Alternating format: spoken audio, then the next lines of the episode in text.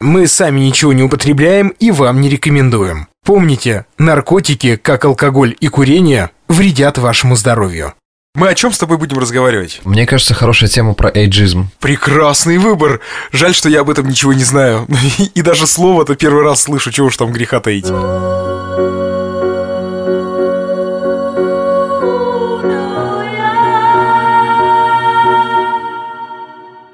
Батенька.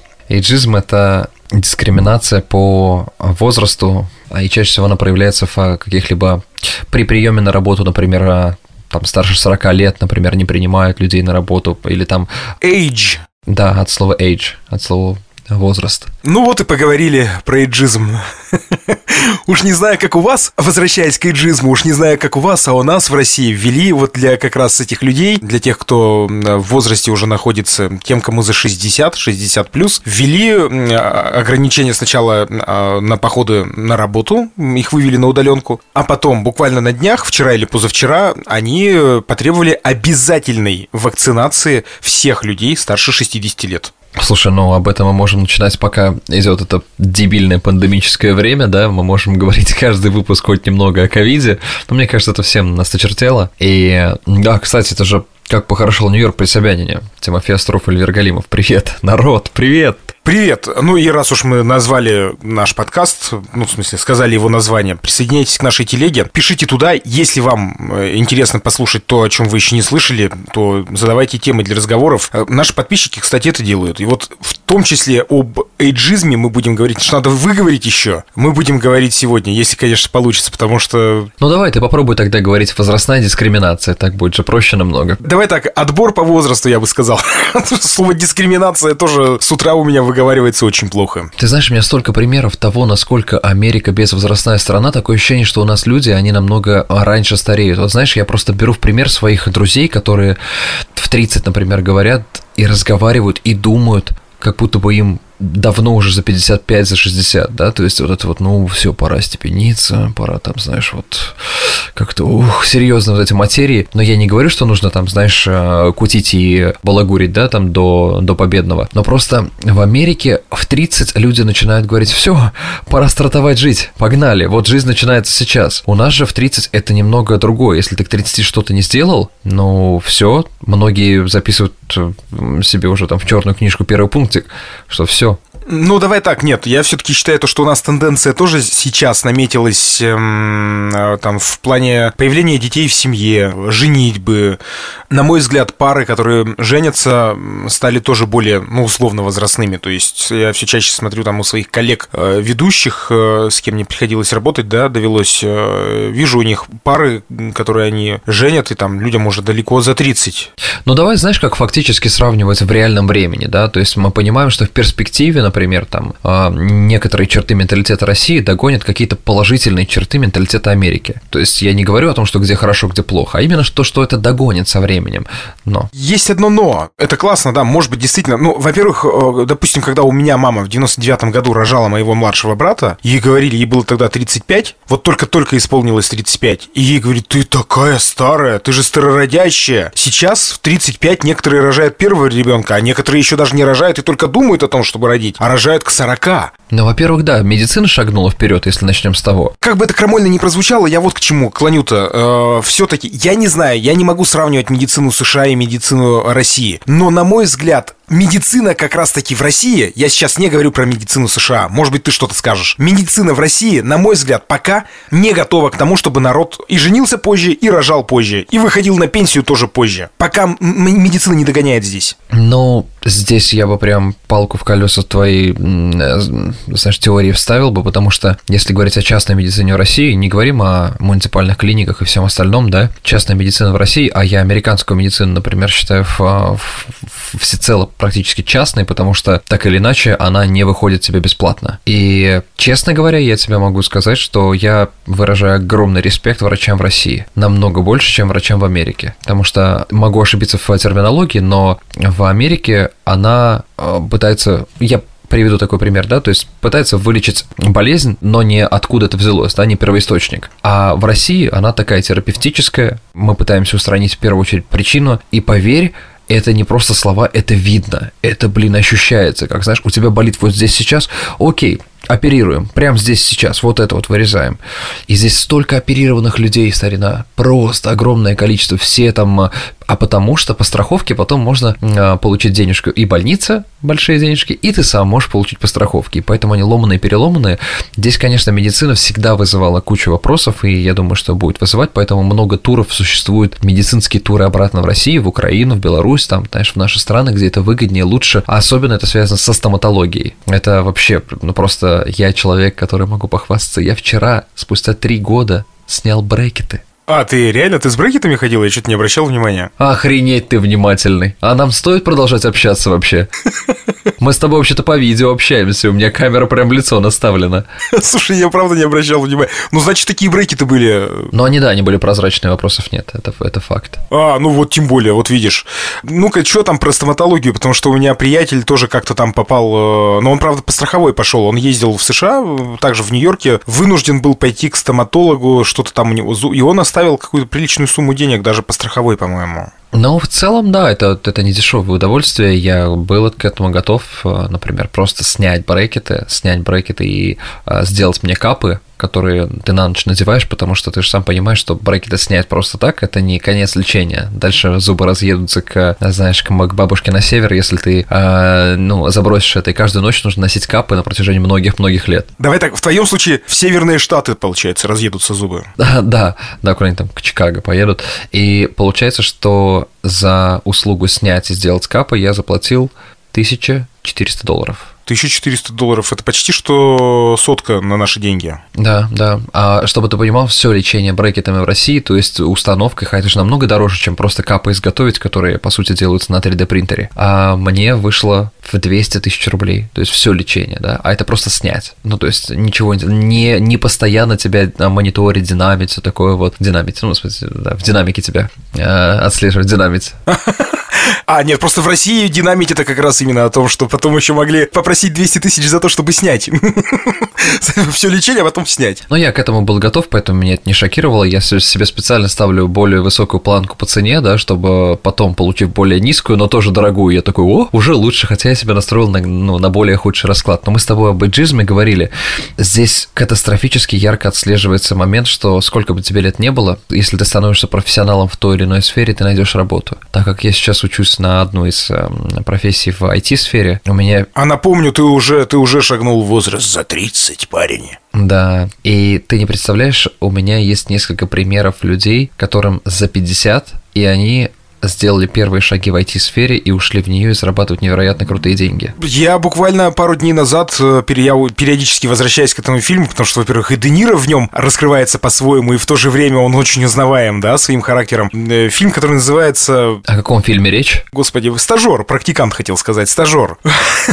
Но мне кажется, это как раз о том э, речь, да, то есть человеку там за глубоко уже 60, там, к 70 годам. И вот эта фраза там, когда он проходит второй этап собеседования, парень ему говорит, каким вы себя видите через 10 лет? Я всех, э, всех спрашиваю, тот говорит, через 10 лет мне будет 80. Э, много ли пенсионеров работает в США? Да, достаточно много. Знаешь, наверное, я бы разделил их на две категории. Это американцы и это иммигранты. Потому что движущая сила Америки – это иммигранты. И вот и а, иммигранты, которые там возрастные, они все равно намного более напористые, усто... такие настойчивые, и они будут добиваться своего. Слушай, ну это же давно известно, просто никто не увидит по... не услышит в нашем подкасте, что как ты сейчас на меня взглянул, услышав эту информацию, да, твои глаза были широки. А, вот, но Америка вся так или иначе, успех Америки и вот это успех, точнее, американская история успеха, да, это все про иммигрантов. Редкие случаи американцев в процентном соотношении, которые могут показать такой же результат. Это обычная статистика и обычное исследование говорит о том, что человек, переезжающий в другую страну и начинающий свою жизнь с самого нуля, он намного более настойчивый и пробивной. Это правда, потому что у тебя вариантов нет. Это самое крутое, самое крутое обстоятельство и самая крутая помощь, когда ты оборачиваешься назад, а сзади ничего тебя не ждет, никакого защиты, знаешь, за спиной. Поэтому просто, как у нас у татар говорят, алга, алга, все, только вперед. У нас нет назад. У нас, если у нас повернуться, и опять алга. Вот, понимаешь, нас и это большая помощь. И я могу судить по иммигрантам. Большое количество людей, вплоть до пенсии и всего остального, продолжают трудиться. Но вопрос, в белых профессиях или в черных профессиях я их делю на те, которые физическим трудом, да? Физического труда здесь всегда достаточно, и ты можешь хоть до... Вот сколько у тебя есть силы физически, столько ты можешь трудиться. Но мы говорим о том, какие примеры сейчас перед моими глазами появляются, как люди в 60, в 55 лет берут а, это называется офер, то есть э, предложение о работе, то есть финальный контракт с ценой, сколько ты будешь зарабатывать. И так приятно слушать истории, как мужчина в 55 лет взял офер от компании Boeing для того, чтобы работать на них, и они готовы ему платить 150 тысяч долларов в год. Это очень прикольные деньги, я скажу так, по американским масштабам. Я надеюсь, он будет работать пилотом? А, нет, он будет работать за компьютером, он будет работать с а, программированием. Представляешь, человек с нуля, зная компьютер на уровне там Word, может быть, Excel, да, изучил программирование и все. Какие еще востребованные профессии вот есть в, в этой возрастной категории? И вообще, раз уж запрос был именно даже, наверное, не столько о том, в какие профессии идут люди в возрасте, а в принципе, насколько существует притеснение в США. Но давай э, по возрастному признаку. Чаще всего пенсионеры... Есть вообще такое понятие, как работающий пенсионер в, в, в Америке? Конечно, есть. У меня перед глазами тоже несколько таких примеров. Есть людей, которые перешагнули порог за 65 и продолжают работать, но просто потому, что количество затрат все равно больше, чем э, пенсия, предлагаемая им, потому что самый идеальный белый вариант, как тебе заработать на хорошую пенсию, это самому в период хорошей своей работы, деятельности, там, например, от 30 до 5... Откладывать. Да, это, э, да, откладывать на определенный пенсионный счет, который тебе потом будет аукаться и приносить большую пенсию, чем базовая. Базовый тариф тебе в любом случае обеспечен. Сколько составляет пенсия в США? 12 тысяч рублей? В 2021 году пенсия в США минимальная, которая базовая, государственная, составляет э, чуть-чуть не дотягиваю 800 долларов в месяц. Вот, это чуть-чуть не дотягивает, там, по-моему, 773, если смотреть по статистике. То есть это порядка 60 тысяч рублей примерно? Да, да. Понятное дело, что если будет речь идти о каких-нибудь э, более глубинных штатах, нежели там, например, э, штат Нью-Йорк, Калифорния, там, ну, Флорида еще ладно, окей. То есть э, на эти деньги в каких-то вот более таких вот штатах поменьше, в целом можно представить такую, ну, нормальную жизнь.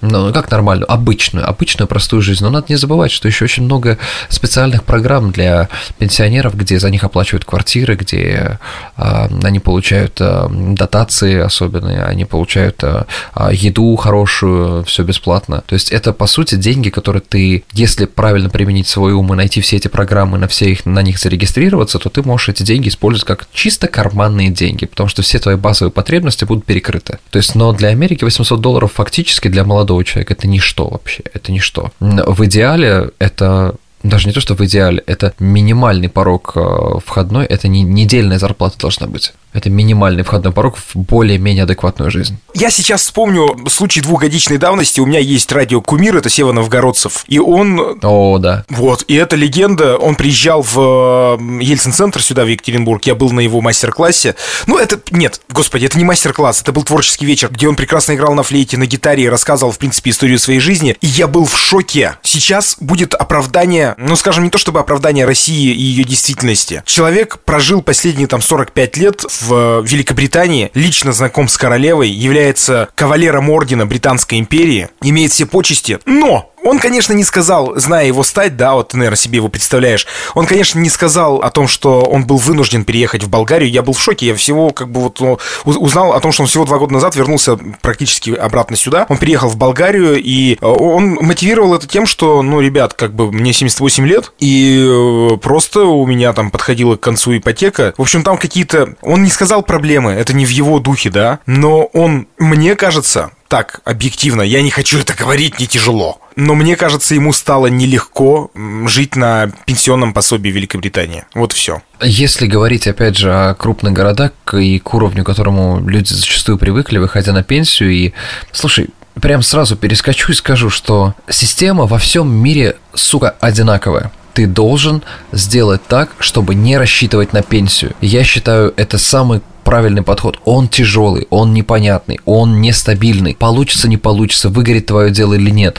Но это единственный путь, когда ты на пенсии можешь смаковать и кайфовать. Вот сегодня, сегодня у меня была замечательная экскурсия по городу, и мы увидели пенсионера, а, ему на вид был, наверное, лет под 70, и я смотрю, а он едет на Tesla Model S Plaid. Это самая максимальная Tesla, которая сейчас есть. Она стоит, по-моему, 160 тысяч долларов. Дедушка такой прям вот держится за руль на машине, которая разгоняется до 100 км в час за 1,9 секунды. И да, не удивляйся, посмотри видео, как Tesla Model S Plaid едет, это просто это космос. И я к тому, что есть хорошие примеры пенсионеров, которые так кайфуют на своих вот э, пенсионных деньках, потому что они сделали в жизни, проделали правильную работу, не просрали все направо и налево, потому что количество людей, живущих рационально и более-менее верно с точки зрения капитализма, и количество идиотов, которые просто просирают свою жизнь там на шмотки кроссовки, оно, мне кажется, во, всей, во всем мире эквивалентно не все будут думать наперед. Многие живут сегодняшним днем, и Америка в этом не исключение. Америка умеет заставить и научить человека платить долларом за свои ошибки. Это очень крутая штука, что что ты не сделай, как ты не накосячь, ты везде будешь платить долларом, не маленьким. И поэтому... В целом пенсионеры, на твой взгляд, в США государством защищены? Знаешь, по философству скажу, общавшись с туристами из Москвы, они меня спросили, очень верную фразу спросили. Мы приехали в Америку и в Нью-Йорк в частности, увидеть вообще другой мир, который на 50 шагов впереди всего. Но мы не увидели этого. То есть, ну, он выглядит как многое, даже похуже, чем в России. Например, там, как мы с тобой разговаривали, ресторанная сфера, сфера сервиса, многие вещи намного хуже, чем в России. Так почему Америка-то? Почему Америку так любят? Я говорю, вы знаете, вот все, что вы сказали, это абсолютная правда, но есть один плюс, который перекрывает все эти минусы разом. Это социальная сфера. То, насколько человек здесь защищен. И он защищен не только государством, но и неравнодушием менталитета других людей вокруг него. Я вчера увидел видео в паблике, которое здесь, ну, тоже, конечно, возможно где-нибудь, например, в криминальных черных кварталах, но в большинстве своем, если брать такую нормальную референтную цифру, это невозможно. Мужчина, то ли у него инфаркт, то ли сердечный приступ случился в метро, в, России, в Москве, скорее всего, это было, наверное. И э, одна женщина подошла, его потрогала, ушла, а вторая потрогала, вытащила телефон, забрала себе.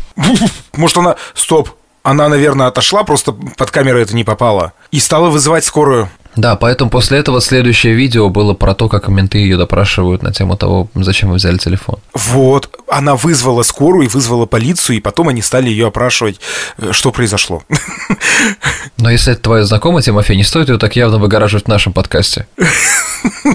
Не трожьте Татьяну Ивановну, пожалуйста. Она работает вот между этими станциями, про которые ты говорил, да? Тимофей, у тебя на заднем фоне от этого от этих слов икона начала мироточить, поэтому я вижу. Слушай, но, к сожалению, ты знаешь, я оправдывал данный менталитет э, до последнего времени тем, что, может быть, времена не те, э, тем, что э, нас вынудило государство. И это тот случай, наверное, я сейчас вынужден буду это признать, тот случай, когда нельзя сказать, что Путин, ну, как бы плох. То, то есть в данной ситуации не Путин виноват. А, я думаю, что я прихожу просто к этому выводу, что, к сожалению, это ментальность русская. Об этом еще Достоевский писал, которому 200 лет вчера исполнилось бы. Тут ты, конечно, прав. Ты знаешь, а, я вот до нашего подкаста был в одном ресторане, который находится на Брайтоне на великом ужасном Брайтоне. И там приехали мои друзья из Москвы, и э, там была какая-то вечеринка их там знакомых в этом ресторане. Я зашел туда посмотреть на это все. Посмотрел на общение наших братьев с нашими братьями. Это знаешь, когда меня спрашивают, как в Америке относятся к русским, я понял, что надо отвечать так. Русских в Америке не любят только русские. Это пипец, как обидно и как страшно. Потому что американцы относятся к русским намного лучше, чем русские относятся к русским.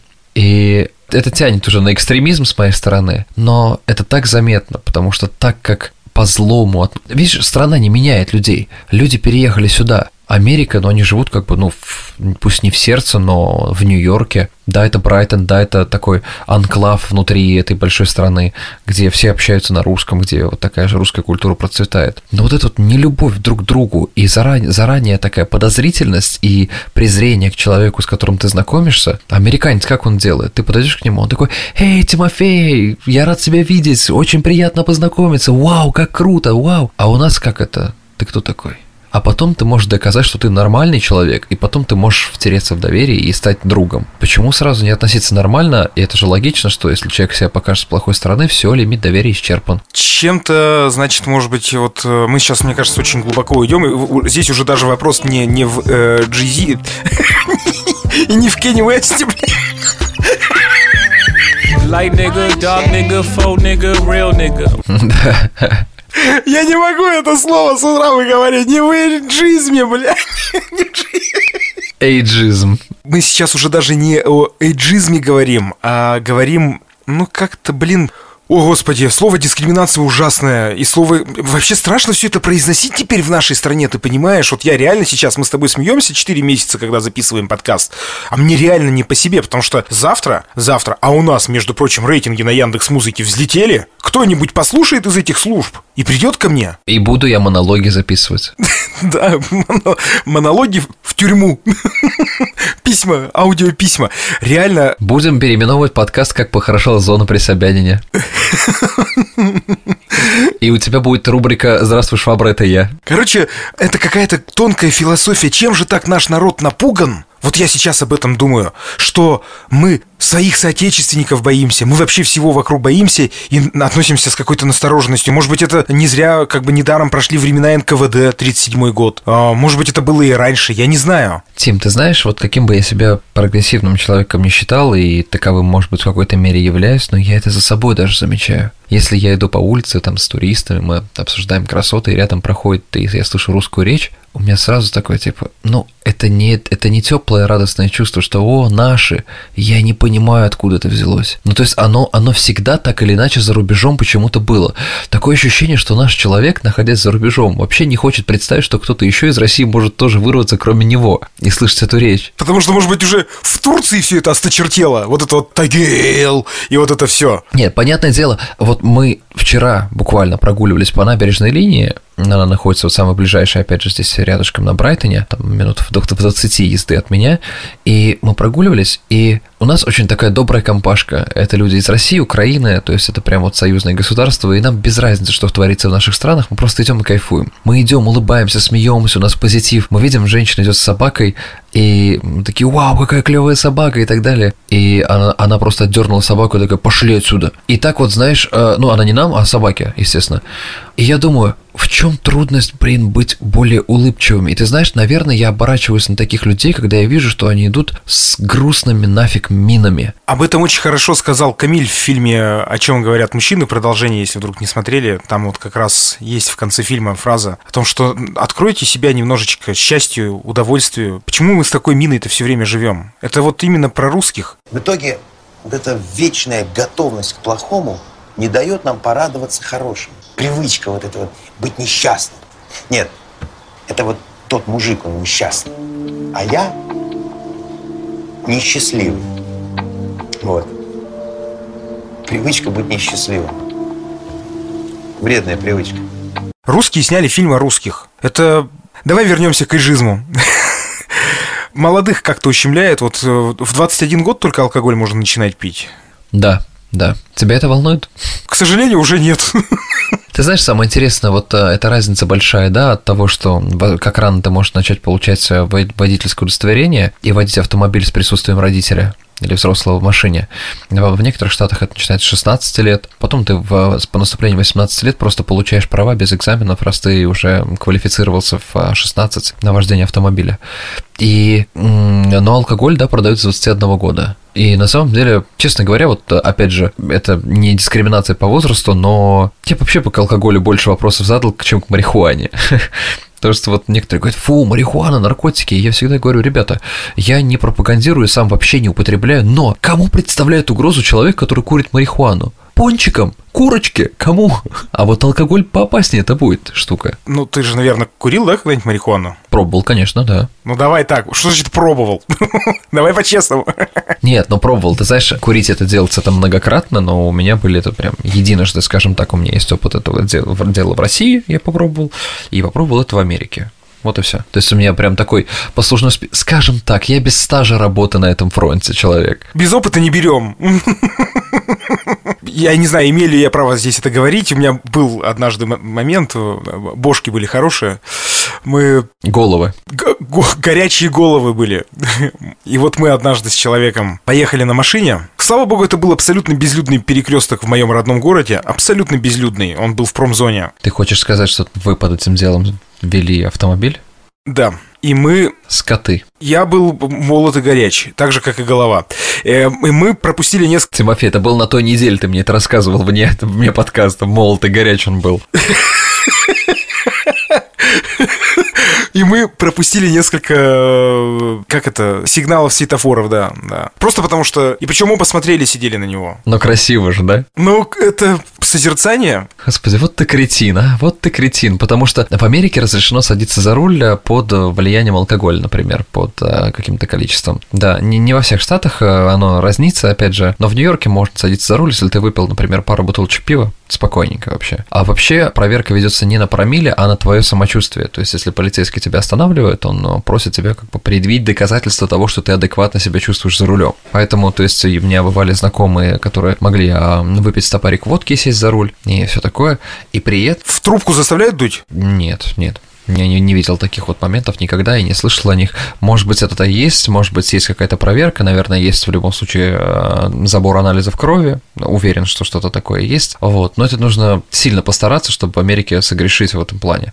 И при этом даже факторе, что в автошколах учатся меньше, даже не то, что меньше, там почти не учатся, а алкоголь можно употреблять за рулем, аварий намного меньше, чем в России. Я не могу понять. Опять же, черта менталитета, понимаешь? Возвращаясь опять-таки к возрастным ограничениям, есть вообще, на твой взгляд, есть какая-то дискриминация по возрасту еще в каких-то сферах и в каких-то возрастных группах? Может ли человек молодой, можно 35-летнего назвать молодым в Америке? Вообще, я учился на специальность под названием «Организация работы с молодежью», поэтому я точно знаю, что границы а, слова «молодежь» по рамкам ООН, они двигались, когда-то они составляли э, то есть до 30 лет, когда-то до 35 лет. Поэтому можно, да, можно назвать, что ты молодежь. И слава богу, у меня еще целый месяц до окончания этого статуса есть э, с небольшим. В смысле, с небольшим месяц. А, вот в этом возрастном отрезке есть люди, которых, ну, как-то ущемляют, я не знаю. Знаешь, есть э, то же самое, что испытывают люди в России. Это идентичная проблема непонимание того, откуда взять большой опыт работы, чтобы претендовать на хорошую профессию. А, все-таки есть вот это вот без опыта не берем. Скажем так, тебя возьмут, но зарплата будет сильно ниже, а вот опыт работы, он обязателен. И этот опыт работы откуда нужно взять. И от этого, конечно, возникает самый главный вопрос. Так откуда же мне его взять, если я только закончил колледж или университет? Ведь не всего лишь 35. Я заикнулся об университете и сразу вспомнил тот факт, что а, большинство университетов каждый год подводят итоги о том, какой у них самый взрослый студент. Я думаю, что многие не знают, во сколько в среднем университеты заканчивают в США. Я в 22 закончил. Нет, здесь это делается чуть позже. Вот, то есть э, средний возраст это вообще ни, ни разу не 20, не 21, не 22. Средний возраст все-таки ближе колеблется к 25, 26 годам, вот к этой вот величине. В зависимости от того, что ты взял, бакалавриат, магистратуру, поэтому тоже укладывается в сроки где-то похожие на наши в 5 лет, то есть плюс-минус. Потому что смотри, тут как э, система выглядит, ты должен закрыть определенное количество так называемых кредитов. Кредит это предмет, да, он там, например, там 3 балла, 6 баллов и так далее. И то есть для того, чтобы закрыть бакалавриат, тебе нужно отучиться, например, на 36 кредитов. Образно, это я с головы цифры беру. Ты можешь быть супер гениальным и закрыть его за год. Ты можешь растянуть это на 2 года или на 3 года, что подразумевает бакалавриат как самый максимальный срок. Ну Вот. И в итоге ты можешь просто, скажем так, сам варьировать свое расписание. И во-вторых, есть гениальная штука, которая вообще не относится к теме нашего разговора, но хер с ним, раз мы плаваем, так давай на, на- Мы сегодня говорим вообще обо всем, о чем угодно, кроме эйджизма. Зато полез, зато информация интересная, раз уж она льется. Значит, на- наш подкаст уже нужно давно назвать как это водопад э, мыслей. Почему мы это название не взяли, я не понимаю. Водопад мыслей звучит как альбом Сергея Мезенцева. Что- Ну вот. Есть такая верхотурская группа водопада имени Вахтанга Кикабидзе. И в, в итоге есть та штука, за которую я безумно люблю американское высшее образование. У тебя есть а, две категории. Это major и minor. Major degree и minor degree. Это означает, у тебя есть основная профессия, на которую ты хочешь учиться. Например, ты вот, я хочу учиться там на программиста, да? А в течение учебы ты понял, что тебе безумно интересна психология, и ты взял minor degree, как ну, психологию, то есть, получается, ты учишься и на программиста, и на психолога. И получится у тебя два образования по факту, ну, два, два диплома? У тебя будет, да, у тебя в, любой, в любом случае будет отметка, что у тебя minor вот такой, major вот такой. И это означает, что ты, понимаешь, ты идешь в университет, ты не самоопределился, ты молодой человек в среднем, если брать, кто там идут в университеты, и ты не знаешь, чего ты хочешь от жизни. И вот в момент учебы тебе ёкнуло, и просто ты говоришь себе, блин, это ж не мое, надо что-то еще, надо другое совсем направление. И ты выбираешь другое направление. И мне кажется, это гениальная штука, что у тебя может быть две специальности параллельно. То есть это все в рамках одного университета происходит или в разных можно учиться? Чаще всего, как правило, в рамках одного университета. Есть такая возможность. Просто у нас, видишь, у нас есть, например, журфак МГУ. И вот этим вот потом гордятся, понимаешь, всю жизнь. Ты где это? Я на журфаке МГУ был, понимаешь? Я рекомендую всем нашим подписчикам и слушателям э, почитать вот именно о разнице в том, что это что вот есть э, мажорный и минорный, можно, можно сказать вот так вот, если образование в Америке. Гордятся ли также образованием и э, сейчас вообще так ли оценивают образование в США, как в России? Вот говорят, без диплома ты будешь всю жизнь работать уборщицей. Как будто бы уборщица это что-то ужасное. Только в России это как раз-таки не имеет никакого отношения, потому что в России все мои знакомые, которые добились чего-то, диплом не трогали ни разу, чтобы показать его кому-то. То есть они закончили, и что? А в Америке дипломированный специалист это, конечно, совсем другое. Вот с дипломом открывается намного больше дверей. Это, опять же, тоже больше про комьюнити внутри университета, благодаря которому ты можешь выбраться в хорошей профессии. Есть э, отдел трудоустройства и хороших студентов. Скажем так, любой хороший работодатель в Америке так или иначе пытается иметь связь с университетом, с хорошим, для того, чтобы оттуда, в прямом смысле слова, захантить специалиста. Потому что намного... Сейчас очень большая беда с кадрами в Америке. Сейчас очень нужны хорошие специалисты во всем, потому что время ковида и выплат, которые, знаешь, вот эти вертолетные деньги, да, Америка раздавала, они очень сильно расслабили многих-многих людей. И начиная от работника Макдональдса, заканчивая банковскими работниками высокого уровня, да, не хватает специалистов катастрофически. Университет в этом и до этого, и до ковида имел большое значение, и вот и после уж тем более. Поэтому образование в университетах стоит очень и очень недешево. Но жителям Соединенных Штатов Америки, гражданам, оно будет э, стоить дешевле, чем, например, зарубежным студентам. Но опять же, в каждом университете имеется квота на иностранных студентов. Тем самым Америка пытается перекупить мозги, и эта квота дает тебе возможность платить только за жилье и за учебники. Все. За образование ты не должен платить. За учебники заплатили? За учебники передаем. Пока аудитория полная не, на, не заполнится, не поедем. А, все, вылетело из колеи, из, из башки. Давай, давай, продолжи свой битбокс. Все образование платное. Есть возможность бесплатного образования в США? Ну, есть бесплатные курсы однозначно, но вот бесплатное университетское образование будет найти очень трудно, ну, то есть практически невозможно. Это может быть участие в какой-то специальной программе, опять же, да, когда какой-нибудь фонд выделяет средства под э, нахождение определенного рода там э, уникального студента, которому могут оплатить, то тогда да. А так просто вот именно зайти. Э, однозначно есть бесплатные курсы, их много. Курсы, например, э, иностранных языков, английского того же самого для иммигрантов, которые приезжают. Но прям высшее образование бесплатно, э, я так не думаю. То есть госпрограммы по бесплатному высшему образованию в США не существует. Есть квоты, которые выделяют, опять же, гражданам в рамках компенсации затрат на высшее образование. Самое дорогое высшее образование – это, естественно, медицинское. На него люди берут кредиты, большие кредиты, большие суды для того, чтобы потом отбить это образование тем, что они заработают, потому что медики зарабатывают ой-ой-ой, как хорошо. То есть обучение может доходить до 300 тысяч долларов. В год? Э, общий курс нет, целый-целый. 300 тысяч долларов, 400 тысяч долларов. Но просто надо понять, что при получении, например, работы, э, там, дай бог, там, кардиохирургом, нейрохирургом, 300 тысяч – это половина годовой зарплаты потом это отобьется быстро. Но на это нужно потрудиться очень сильно. Медики, что в России, что здесь, медицина и медицинские вузы никогда не были простыми. Я думаю, что об образовании есть смысл еще поговорить. Может быть, не в следующем выпуске, но вернуться к этому, да. Вдруг кто-то захочет, например, в 35 как я, ну, мне уже скоро 36, в 36 э, у меня все впереди, как пел Брикоткин, захочет взять, перебраться и попытаться выучиться. Я не буду тебя сейчас спрашивать про средний возраст поступления, то есть когда человек вдруг решает, то есть есть ли какой-то определенный возраст, до какого обычно поступают, если вдруг решил вновь пойти учиться. Не спрашиваю. Да слушай, даже не надо, правильно делаешь, потому что не надо себе ставить это ограничение. Я же говорил о том, что вузы подводят итоги, о том, какой самый старый студент, например, в этом году у них учился. То есть я слышал цифры 86 лет и 80 75, то есть, знаешь, такие сумасшедшие цифры. Поэтому какого черта себя ограничивать тем, как придумало общество?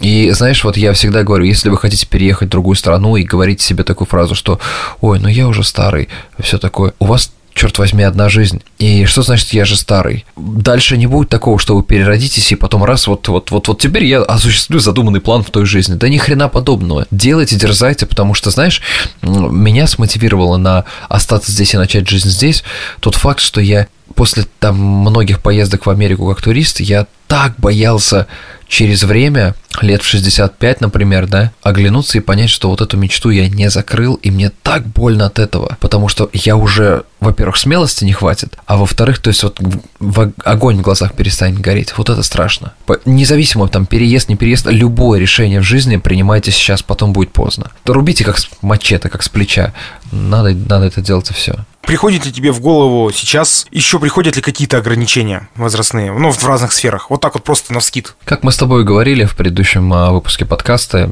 ограничения есть, естественно, для армейской службы. Ограничения есть в любом случае для полицейской службы, поэтому, поэтому полицейские... Это не э, эйджизм, это, это чистая физика, то есть у нас тоже... Это стандарт, это стандарт. Полицейские здесь тоже выходят, а, раньше уходят с работы, наоборот, а, на пенсию, вот, с привилегиями, со всякими почестями. Но я хотел бы сакцентировать внимание, что Америка тебя делает моложе. Если ты, конечно, открываешься именно американскому обществу, а не живешь в своих а, там, а, анклавах, я тебе точно могу сказать, что Америка, по моим ощущениям, меня сделала еще моложе. И когда в России я уже задумывался о том, что так, так, так, тридцатка, тридцатка уже, а что-то нужно еще предпринимать, я приехал в Америку и понял, ух, так все только началось. Вот, вот сейчас весело начнется, вот сейчас жизнь началась. И так думают большинство американцев. Это очень правильно. Какого черта в 30 стареть? Вы прикалываетесь. Мы же не во времена бубонной чумы живем, когда знаешь. О, конечно, не во времена бубонной чумы. А, ну да, что-то я шиканул, да, кстати. Да, мы же живем во времена ковида. Ну ладно, это не так, не так хотя бы. Это был подкаст «Как похорошел Нью-Йорк при Собянине». Эльвир Галимов. И Тимофей Остров, который борется за жизнь каждые, каждые две минуты. Слушай, меня опять что-то раскапывают под окном, надо пойти наругаться на них. А, заглядывайте в нашу телегу, подписывайтесь. Кстати, там тоже растет аудитория. Очень приятно всех вас видеть. А, встречаем с распростертыми объятиями. С тебя, кстати, фотография ванны. Э, ладно, я, ты меня дождешься, ты у меня просишь каждый подкаст это, и я как вот выложу фотографию себя в ванной, вот потом блюри это и ищи вот чем это срам и стыд закрыть. Пока. Пока.